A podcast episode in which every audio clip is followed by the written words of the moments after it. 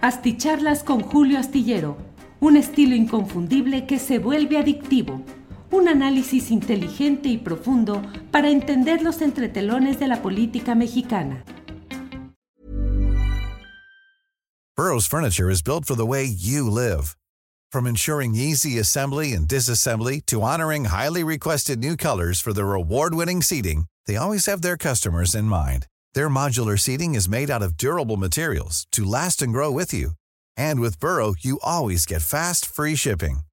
Get up to 60% off during Burrow's Memorial Day sale at burrow.com slash ACAST. That's burrow.com slash ACAST. burrow.com slash ACAST. Hey, I'm Ryan Reynolds. At Mint Mobile, we like to do the opposite of what Big Wireless does. They charge you a lot we charge you a little. So naturally, when they announced they'd be raising their prices due to inflation, we decided to deflate our prices due to not hating you. That's right. We're cutting the price of Mint Unlimited from $30 a month to just $15 a month. Give it a try at mintmobile.com slash switch. $45 upfront for three months plus taxes and fees. Promote for new customers for limited time. Unlimited more than 40 gigabytes per month. Slows. Full terms at mintmobile.com. Noches a quienes se están uniendo ya a esta Eh, transmisión en vivo en este jueves, primer jueves de enero del 2024. Es un gusto estar aquí con ustedes y bueno, estar en este espacio de Astillero Informa, en estas videocharlas astilladas en sustitución esta semana del el periodista y director general de este sitio informativo. Eh, referente, indudablemente referente eh, a nivel nacional e internacional para hablar de periodismo, de la política y sobre todo de una manera muy congruente y con muchísimo compromiso social. Y bueno, este, antes de que empecemos o de que sigamos, quiero saludar a quienes ya se están uniendo a esta transmisión en vivo. Alex Gutiérrez, eh, qué gusto, por ahí ya lo estamos viendo, este, listos para escucharnos. Fausto Leiva dice, buenas noches desde Naucalpan, qué gusto que está por ahí. Este, Lolita Dulberg, ah, buenas noches desde Utah. Gracias, Rodolfo Salas también ya está, eh, muy listos. Así que muchas gracias a todos. Marco Antonio Cruz, este, siempre siguiéndonos, es un gusto también coincidir por acá. Este, y bueno, eh, el tema, eh, este, estamos este, viendo, hay un tema bien interesante y polémico. Don Arturo Lechuga Lozano, muy buenas noches, muy buenas noches también. Gabriel Flores desde Querétaro, este, Olimpia Gracia, un gusto saludarnos desde Jalapa, muchas gracias. Este, Buenas noches a todas, a todos y bueno, este, a todos los que están aquí. Así que empezamos hoy, hoy en especial. Hoy es el Día Nacional del Periodista. El Día Nacional, este, eh, hay, hay varias fechas, fíjense ustedes. El 4 de enero es el Día del Periodismo en México y esta fecha tiene que ver con ah, el señor Manuel Caballero. Él es considerado en México el padre del periodismo moderno. Él, eh, ¿por qué se empezó esta fecha? Porque murió un día como hoy, pero de 1926. Así que a partir, él fue eh, pues un pilar de, para revolucionar el periodismo en la época del porfiriato. Estudió en la Universidad de Guadalajara y como, eh, trabajó como redactor en los diarios El Monitor, El Federalista y La Época. En sus textos, él se distinguía sobre todo por un espíritu liberal defendiendo la soberanía y la no intervención eclesiástica en asuntos del Estado. Así que el fundador de medios y demás, este, y sobre todo muy marcado por defender la libertad de expresión y promover la discusión pública como motor de la democracia. El Estado mexicano eh, ha decidido pues conmemorar el Día Nacional del Periodista cada 4 de enero. Así que también hay otras fechas, hay otras fechas también conmemorativas. Por ejemplo, en México, el 6 de junio 6 de 7 de junio. Ahorita este, yo estoy, y fíjense qué bueno que se me olvida, porque es una fecha que nace con los gobiernos priistas.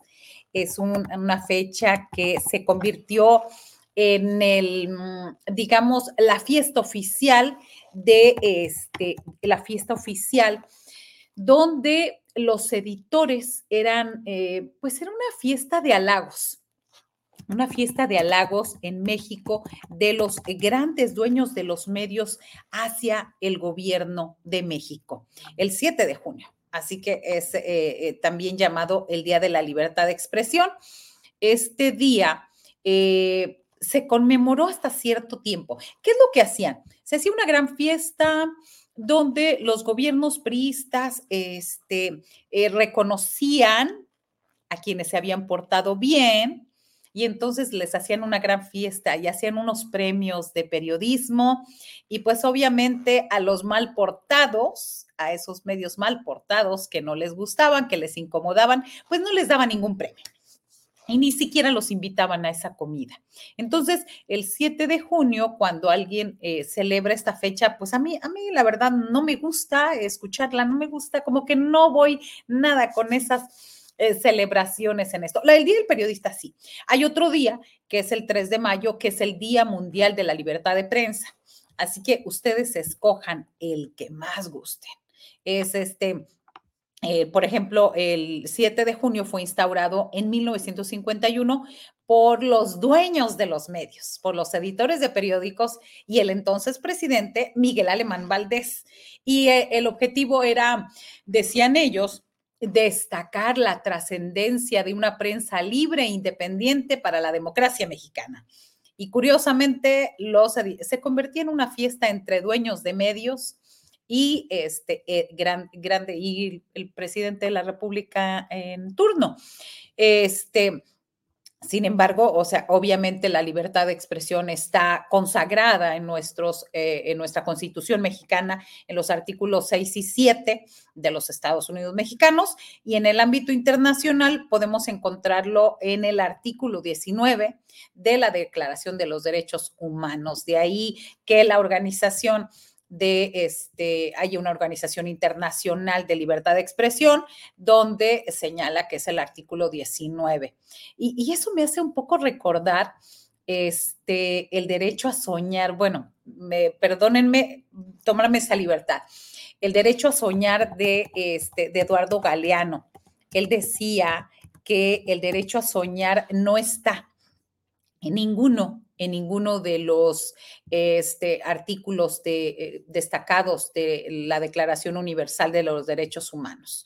Sin embargo, el derecho a soñar este, es el más importante porque es el que nutre a todos los demás. No vivirían todos estos. Permítanme eso. Y regresamos. Hoy es el Día del Periodista. Y vaya eh, la fecha para eh, felicitar felicitar a los periodistas congruentes, con compromiso social eh, y sobre todo, pues qué mejor fecha para celebrarlo en esta videocharla astillada con este equipazo, este equipazo técnico, esta calidez que tienen eh, los compañeros que están dentro de Astillero Informa y obviamente este, ahí pues muy liderados por Julio Hernández, por Ángeles, así que es un placer, un gusto estar hoy aquí. Y obviamente este, también en los estados se hacen reuniones, reuniones de... Eh, periodistas, a veces independientes, a veces eh, cercanos a, eh, o cercanos o invitados a los gobiernos de los estados. No todos son invitados, hay ciertos privilegios que en todas partes se dan, pero pues eh, decía, decía, hay dos frases que yo recuerdo, una de Juan Villoro donde decía, que este, la primera tarea que tiene un periodista es eh, saber, eh, cuando entra un medio de comunicación, saber a quién pertenece ese medio y cuáles son los intereses. ¿Por qué? Porque de esta manera este, no hay equivocación, no hay equivocación porque va a saber lo que tiene que hacer, lo que tiene que hacer, lamentablemente. Y aquí aprovecho para hacer una distinción entre los trabajadores de los medios y los dueños, porque de pronto en ciertos grupos sociales o ciertos grupos de protestas y demás, eh, a veces nos confunden, creen que los reporteros de a pie, los que andamos en la calle, los que andamos cubriendo las caravanas, los, eh, el paso de migrantes, eh, las cuestiones de inseguridad, o estamos, creen que somos los dueños de los grandes medios y de pronto ahí se dan las agresiones porque están molestos de la forma en que se informa o malinforma acerca de cierto tema. No, los periodistas, los reporteros no somos los dueños. Bueno, eh, gracias al Internet, gracias a las redes sociales, ahora pues ya se puede hacer más, eh, la comunicación ha sido más democrática, ya hay más voces, hay periodismo independiente, uno puede eh, tener sus espacios, ¿no? Como este florecimiento de los medios digitales. Así que este es la gran ventaja de este de las redes sociales y del Internet porque era impensable, impensable que uno pudiera tener hasta hace unos años eh, un canal de información, una página en, redes sociales, Facebook, eh, TikTok, todas las demás. Así que es importante, importante destacar eso. Así que yo felicito a esos compañeros de a pie, a esos compañeros que están, que estamos en los estados, en el centro del país, más allá de, México, eh, trabajando por, con un compromiso social de este, informar. Y sobre todo en, algunos casos, yo refiero siempre eso, informar eh, eh, para los que no tienen voz, para los que tradicionalmente se han quedado a un lado para quienes no han sido escuchados. En el caso, en ciertas zonas del país, para los eh, eh, colectivos de desaparecidos, para las víctimas de un delito, este, y para todos ellos y ellas, y para eh, el ciudadano que está pidiendo pues que eh, cómo es posible que solamente cuando va un gobernante se arregle, se pinte eh, eh, los señalamientos o se haga una remoción este, completa, porque por ahí va a pasar un gobernante. hay que escuchar a ese ciudadano que está ahí, que está este, denunciando y que está pidiendo electrificación para su colonia, está pidiendo servicios públicos, porque no es una exigencia nosotros pagamos impuestos y esos impuestos deben de ser utilizados precisamente para los servicios públicos básicos primarios, que es una de las obligaciones del Estado.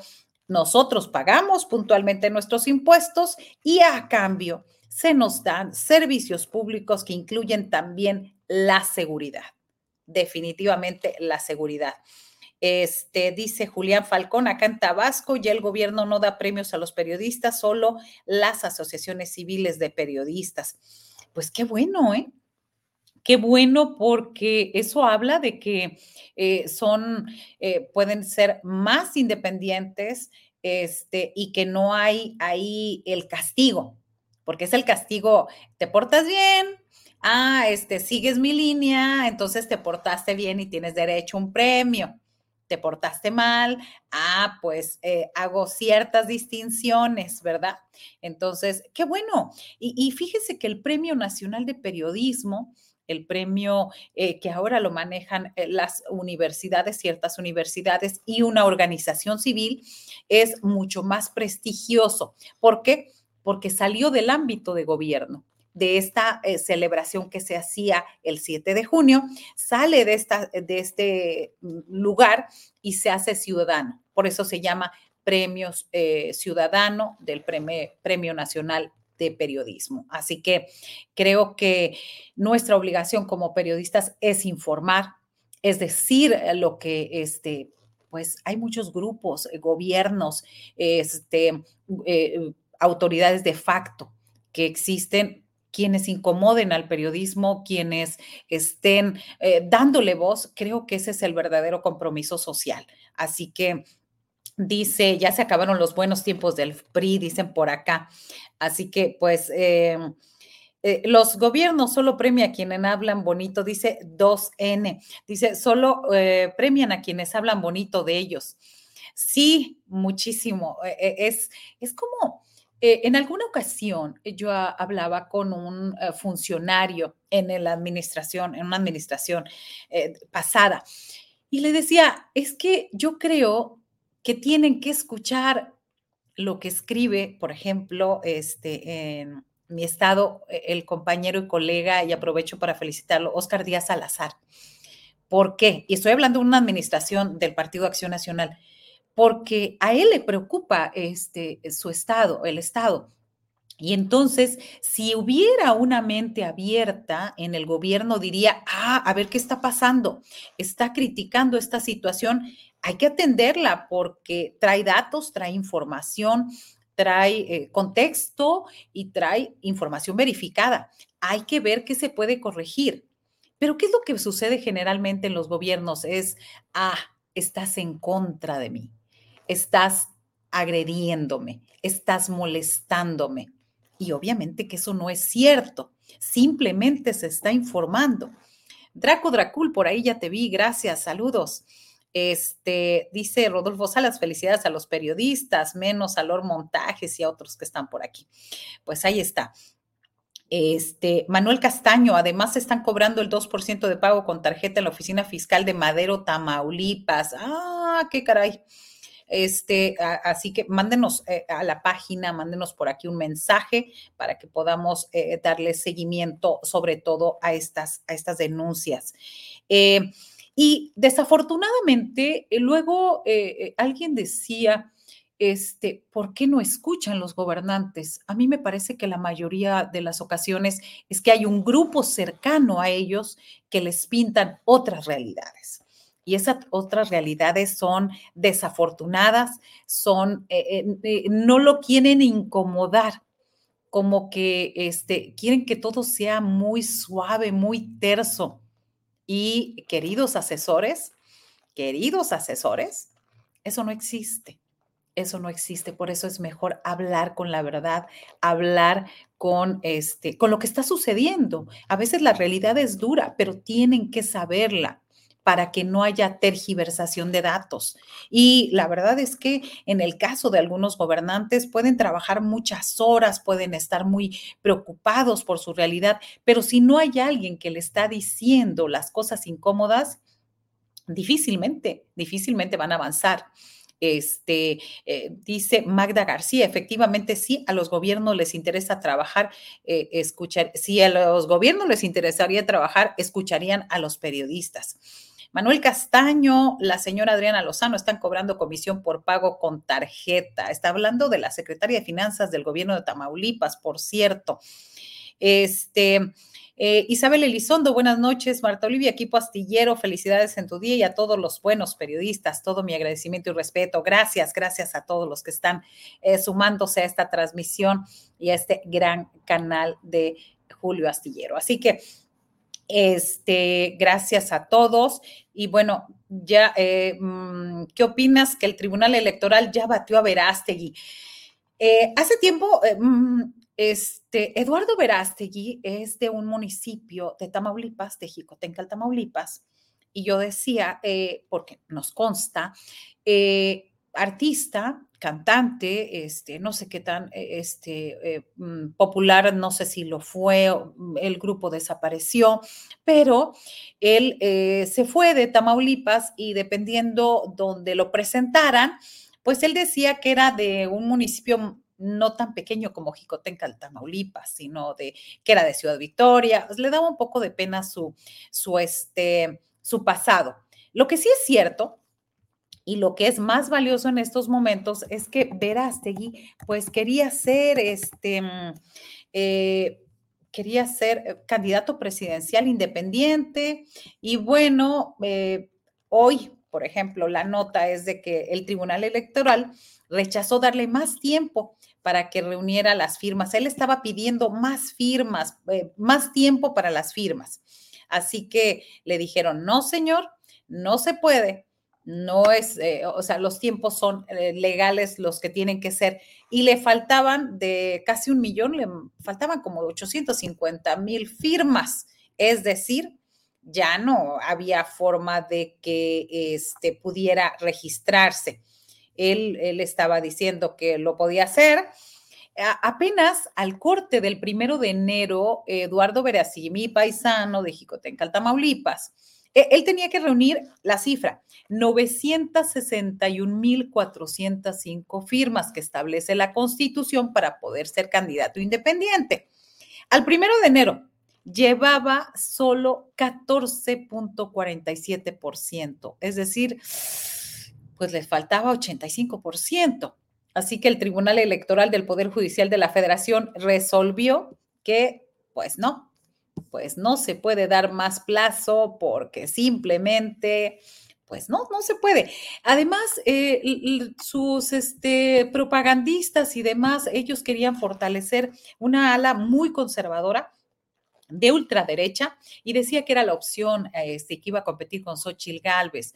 Pues eh, había otro impedimento, me parece, al respecto que el señor, pues no, además vamos a suponer que juntara esas 960 mil firmas, él no ha vivido en México en el último año y también ese es impedimento, por más que pudiera tener un INE o, una dirección, pues no tenía ni siquiera esto. Pero bueno, ese es otro detalle. Dejamos a Verástegui de lado. Este, me preguntaban qué opinaba acerca de esto. Este, eh, y bueno, esa es la situación. Así que, pues, nos vamos con eso. El tema, el tema de hoy, el dulce encanto de la reelección. Es que eh, yo quiero comentarles esto. El dulce encanto de la reelección es, uno se pone a preguntar, a ver, ¿por qué todos se quieren reelegir? ¿Por qué este, todos quieren eh, seguir? Nos decían al principio, ya por ahí veía comentarios, pues es que se quieren seguir pegados a la, pues al presupuesto. Y yo quiero decirles, hay un punto de vista este, especial al respecto. En el Senado, 88 de sus integrantes, 88 de 128, es decir, solo 40 no, eh, lo que es el equivalente al 68%, este, ellos van por la reelección en el Senado. El, eh, y en el caso del Congreso eh, de la Unión, 471 de 500 quieren reelegirse en San Lázaro. Solo 29 dijeron no, no creemos en la reelección, no enviaron en tiempo y forma su oficio de intención en la Cámara de Diputados, ¿Y por qué? Porque la mayoría de ellos están en los equipos de los candidatos presidenciales y muy pocos, pero eso es un detalle, muy pocos han cuestionado la no reelección. Y es que, aunque en el papel México vive en un sistema de partidos pluralista, si nos apegamos a lo que establece en la página oficial del Tribunal Electoral del Poder Judicial de la Federación, pareciera que México ya se vive un, un bipartidismo de facto. Hey, I'm Ryan Reynolds. At Mint Mobile, we like to do the opposite of what Big Wireless does. They charge you a lot, we charge you a little. So naturally, when they announced they'd be raising their prices due to inflation, we decided to deflate our prices due to not hating you. That's right. We're cutting the price of Mint Unlimited from $30 a month to just $15 a month. Give it a try at mintmobile.com slash switch. $45 upfront for three months plus taxes and fees. Promote for new customers for limited time. Unlimited more than 40 gigabytes per month. Slows. Full terms at mintmobile.com.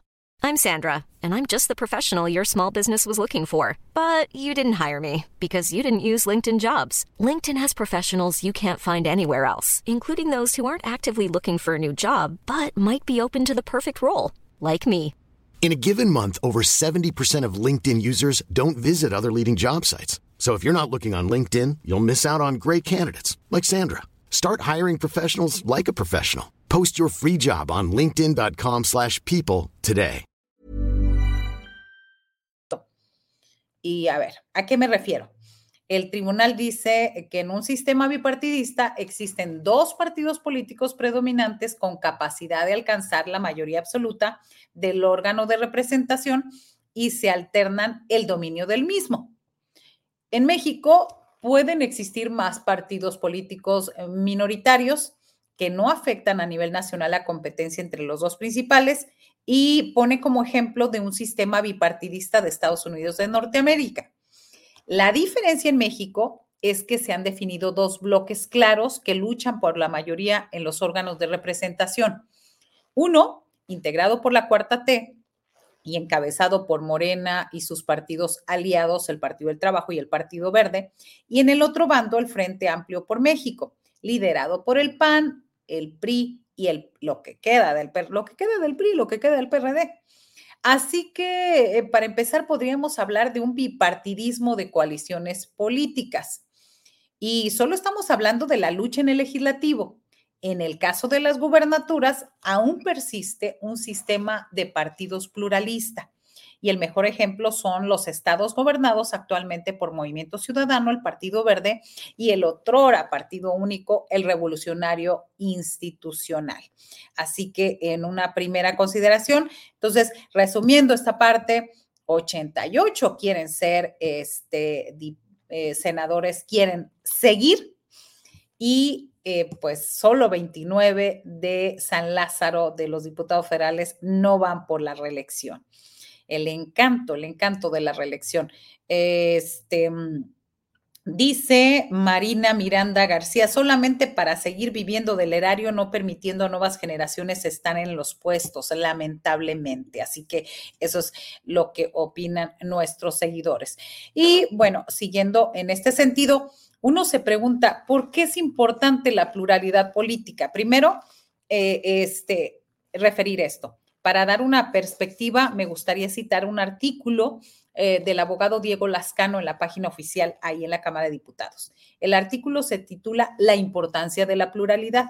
Y en el texto, el experto en derecho asegura que de manera simple, la pluralidad es importante porque todas las voces lo son, porque el valor de la pluralidad va más allá.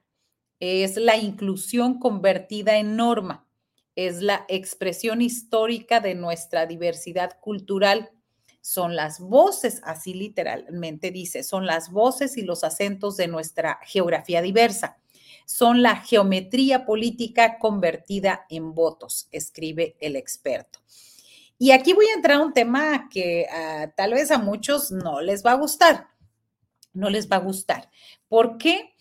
Porque se ha este, denigrado muchísimo a los, eh, de pronto hay una corriente de opinión que señala que solamente es importante, eh, que hay que terminar con la representación, los diputados plurinominales.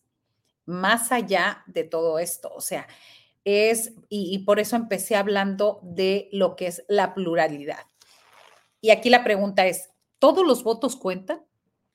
La única manera de alcanzar en los congresos de la Unión y en los congresos de los estados las dos terceras partes eh, es que un partido llegue a, perdón, los partidos lleguen a conciliar, eh, este, llegan a conciliar y tengan representación. A ver, más fácil. Y se los voy a poner clarito en un caso de Tamaulipas. 36 diputados el ex eh, eh, gobernador dejó hecho, pues, un asco, literalmente, perdón, un asco. El Congreso del Estado aprobó reformas, para que se den una idea, donde señalaba que deberían tener todos ciertos personajes, o sea, el gobernador, el secretario general de gobierno y el secretario de Seguridad Pública y el fiscal general de justicia del Estado. Si ellos estuvieron cinco años en el cargo, cinco años el, Estado debía darles seguridad. ¿Qué significa escoltas, vehículos oficiales? Y no solamente escoltas y seguridad personal para él o ella, sino para toda su familia. Esto significa un gasto enorme, porque uno eh, se pone a pensar, ¿para qué quieres seguridad si hiciste bien tu papel? Si puedes salir tranquilamente se puede entender como que afectó ciertos intereses, pero pues en todo caso, este, primero la congruencia, la honestidad, que a veces es complicado. Bueno, esa, esa reforma no se puede echar abajo en un estado como Tamaulipas. ¿Por qué? Porque se necesitan las dos terceras partes. Es decir, se necesita que haya 24 de 36 votos a favor de esto. Y, y seguimos atorados. ¿Por qué? Porque no hay mayoría de eh, no hay mayoría de Morena, no hay mayoría del PAN y seguimos estancados legislativamente casi, perdón, casi un año y tres meses. De ahí la importancia y la relevancia de la representación de los partidos minoritarios. ¿Por qué? Porque para empezar es una voz importante y sobre todo, ¿qué es lo que se pide en todo caso? Vigilancia, que se les observe, que haya transparencia, que no haya opacidad, pero no eliminándolos de tajo es como se van a resolver las cosas. Por ejemplo, la representación proporcional es una de las mejores formas de la democracia porque la mayoría eliminaría automáticamente al otro partido. Vamos a suponer que un partido que gane con el 47% de los votos y el otro tenga 40. Es una gran cantidad de gente que votó también por el otro. Pero en este esquema de decir solamente gana uno, se queda, el, el, otro se queda sin ninguna representación, lo cual es totalmente injusto, porque entre más haya voces, lo que tenemos que hacer es exigir lo que les decía, transparencia, exigir eh, rendición de cuentas. A ver, si el diputado o el alcalde fue y pidió el voto, a ver, señor, usted me prometió llevarse la, la basura todos los días, usted me prometió seguridad, aquí usted tiene un compromiso conmigo. Y si no, nos vemos en las urnas. Hay que, el castigo es la forma de votar o no votar por un personaje. Así que eh, la figura de representación proporcional es que todos los votos cuenten y que todos los votantes estén representados en los congresos. Así que eh, en ese sentido vamos, vamos llegando al tema de la reelección y la democracia. ¿Qué tan? Eh, permítanme leer un poco aquí, por favor. Dice Rabina Grantagor, eh, la palabra plural puesta de moda por el mm, muco, Octavio Paz denota este, cardinalidad mayor que uno. Epítome de lo singular, de ninguna manera plural significa diverso. Eh, Virginia Castañeda, verás, sigue siendo más conocido que la plagiadora, no consiguió las firmas, pero ¿cómo los consiguió la fiel alumna del PRIAN RD? Pues ahí está. Este, o sea, bueno, ya no, eh, ahí estamos ahí los comentarios. Gracias, gracias. Mayela Palacios, por aquí la estamos viendo, también seguidora de la página. Eh, debería de haber revocación para los Sócrates Abdel Sánchez, debería de haber revocación para los fiscales, tanto estatales como el general. Híjole, sí, recordemos el caso del fiscal general de la República, que ha tenido un papel bastante gris, bastante oscuro, bastante, pues muy poco claro, ¿eh? Muy poco claro. Eh, Donas Crosti también anda por aquí. Gracias, gracias, Donas Crosti, que está también siguiéndonos. Y siguiendo, a ver, ¿Quiénes están pidiendo la reelección? ¿Quiénes están pidiendo la reelección? Eh, por ejemplo, para que usted se dé una idea, el líder del PRI nacional, Alito Moreno, el exsecretario de Economía de Enrique Peña Nieto, la esposa de Felipe Calderón, su sobrina, dos exaspirantes presidenciales son parte de estos 471 diputados federales que quieren reelegirse en San Lázaro solo, repito, 29 decidieron no enviar el oficio de intención. Y es que hasta ahora no son los ciudadanos ni los aspirantes, sino los partidos quienes siguen teniendo en sus manos la decisión de quién sí y quién no puede reelegirse. Esos mismos partidos que tienen la segunda peor percepción eh, ciudadana, con un 85.4%, solo debajo de los policías en México. Y no lo digo yo, lo dice el Instituto Nacional de Estadística y Geografía. Y ya en este proceso, recordemos que ahorita están las precampañas electorales a la presidencia, que concluye el 18 de enero. Los senadores, diputados federales, alcaldes, síndicos, regidores y legisladores buscan ya repetir en el cargo Y aunque hay quienes piensan que es una buena medida, lo cierto es que muy poco ha cambiado la práctica parlamentaria o el comportamiento de los 2.470 alcaldes del, país. Siguen los saqueos y sigue la opacidad. Y aquí es importante recordar cuándo se hizo legal la reelección. No se pierdan este detalle porque, porque es muy importante tener memoria histórica porque más allá de lo que querramos ver o de que si queremos o no al alcalde, a nuestra alcaldesa, al diputado y lo demás, tenemos que tener memoria histórica. Tenemos que saber de dónde nace esto. Eh, la reelección fue aprobada y fue una reforma política electoral del año 2014. Ahí se introdujo la reelección, esta acción que favorece totalmente el clientelismo electoral crea también una burocracia legislativa y deja en muy pocas manos o en las manos de siempre la representación popular. Y eso me lleva al concepto de oligarquía. ¿Qué es la oligarquía? Es la forma de gobierno en la cual el poder político es ejercido por un grupo minoritario. Y es exactamente lo que sigue pasando y lo que eh, pretenden con la reelección que los mismos de los mismos de siempre, las mismas familias de siempre, los mismos parientes de siempre, sigan estando en los cargos públicos. Esta polémica reforma fue aprobada en la administración de Enrique Peña Nieto y fue aprobada como un pago para que el Partido Acción Nacional aprobara la reforma energética. Hablando de la reforma energética, ahorita que no hay mayoría legislativa, que no se tienen las dos terceras partes, no se ha podido echar abajo. Es decir, esta reforma política electoral se la regaló Enrique Peña Nieto y el PRI al PAN para, eh, pues, eh, se la regaló para que aprobaran la reforma energética, para que tuvieran larga permanencia en las nóminas a los presuntos enemigos como pago a la sumisión en los temas importantes de la agenda nacional. Esta eh, reforma, 2014, dejó a las y los ciudadanos de lado, porque solo los partidos son los que tienen en sus manos a los legisladores al estar facultados para autorizarles su candidatura para la reelección o no. Y esto hay un antecedente. En el 2021 se privilegió el control de los diputados y a los rebeldes, a los que decían, no me parece esto, no se les permitió ni siquiera ir en coalición y por ende perdieron.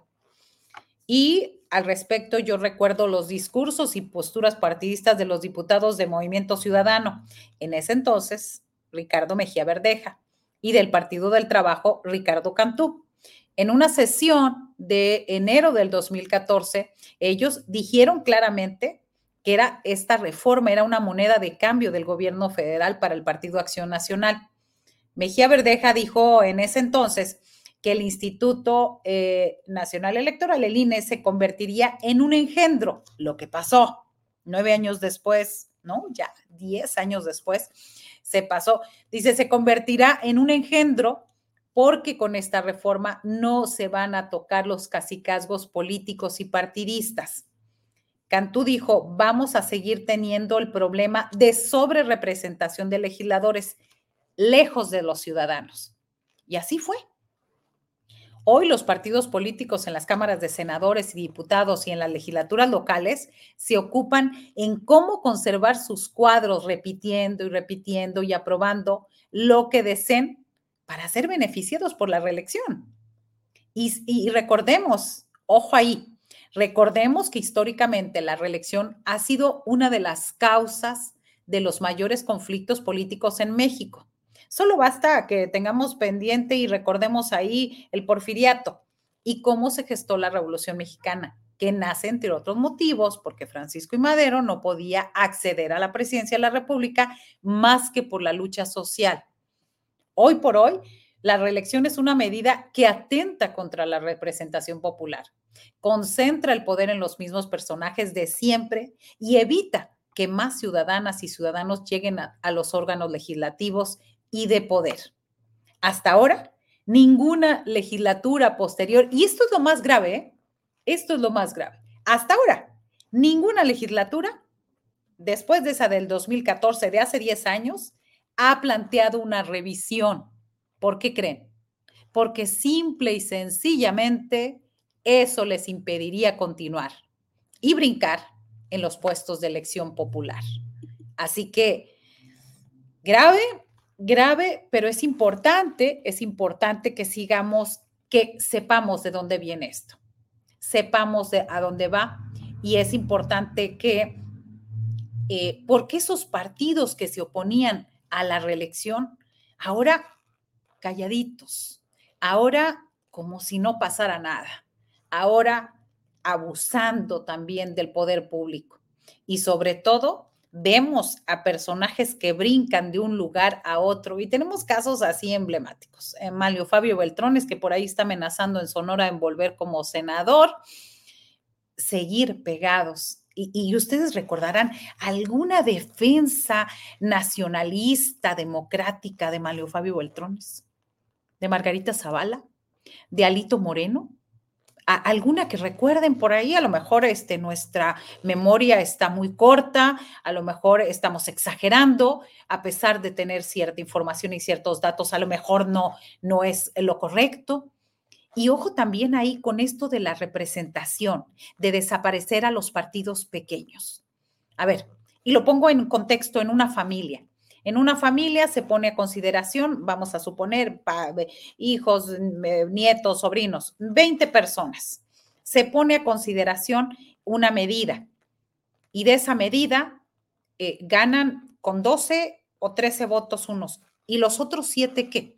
Ah, no, tú te desapareces, tú ya no cuentas.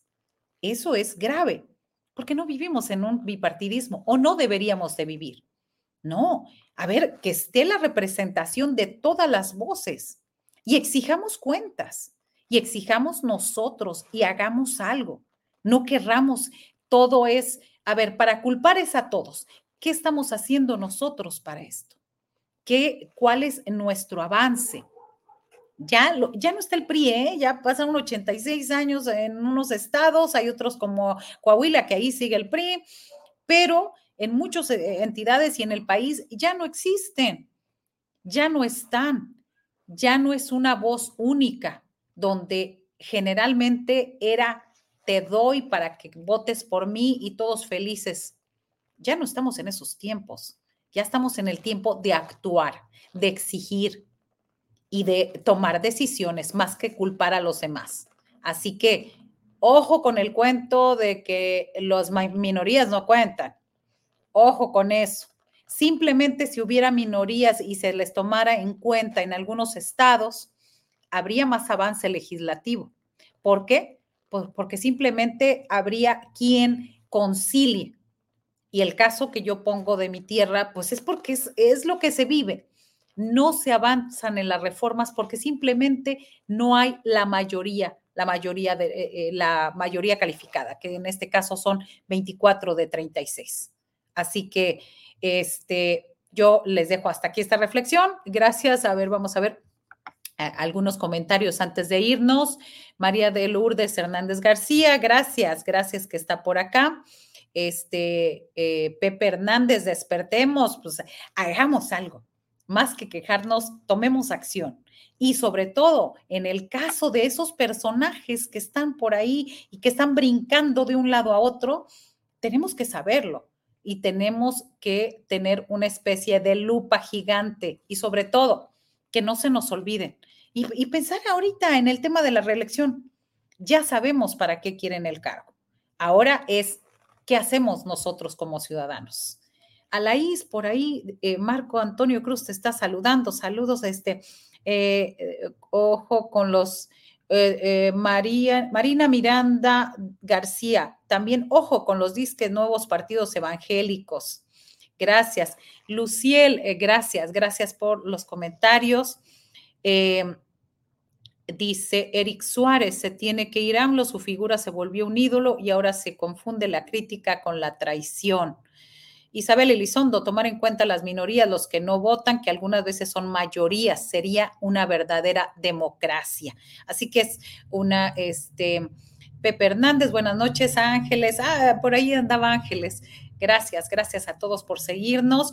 Eh, vamos a continuar. Eh, este, por lo pronto, hasta aquí los dejamos, hasta aquí les dejamos en la información, en, el análisis sobre todo, este, intentando, intentando apoyar aquí al gran, al gran maestro Julio Hernández López, Julio Astillero y a todo el equipo. Gracias, gracias por estar con nosotros y nos vemos mañana. Mañana ustedes sugieran tema, vamos a estar más relajaditos, más tranquilos, pero sí también con algo, con algo para cerrar estas videocharlas astilladas. Gracias, gracias a todo el equipo técnico de Astillero, gracias, gracias a los seguidores, a los moderadores. Acuérdense, los likes son importantes para que el periodismo independiente continúe agradecemos a todos que estén muy al pendiente y bueno, este más novedades la próxima semana, pero por lo pronto mañana, mañana en punto de las nueve, aquí los esperamos. Descansen, sean felices, tengan ustedes una excelente noche.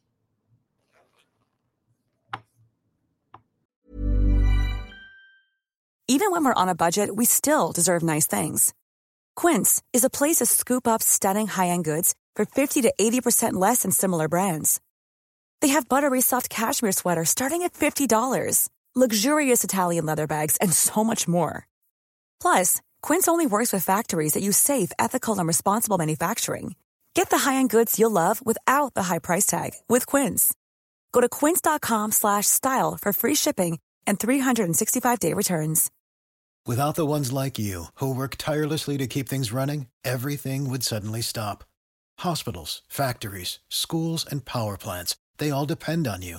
No matter the weather, emergency, or time of day, you're the ones who get it done. At Granger, we're here for you with professional grade industrial supplies. Count on real time product availability and fast delivery. Call clickgranger.com or just stop by. Granger for the ones who get it done. Para que te enteres de las nuevas asticharlas, suscríbete y dale follow en Apple, Spotify. Amazon Music, Google o donde sea que escuches podcast. Te invitamos a visitar nuestra página julioastillero.com.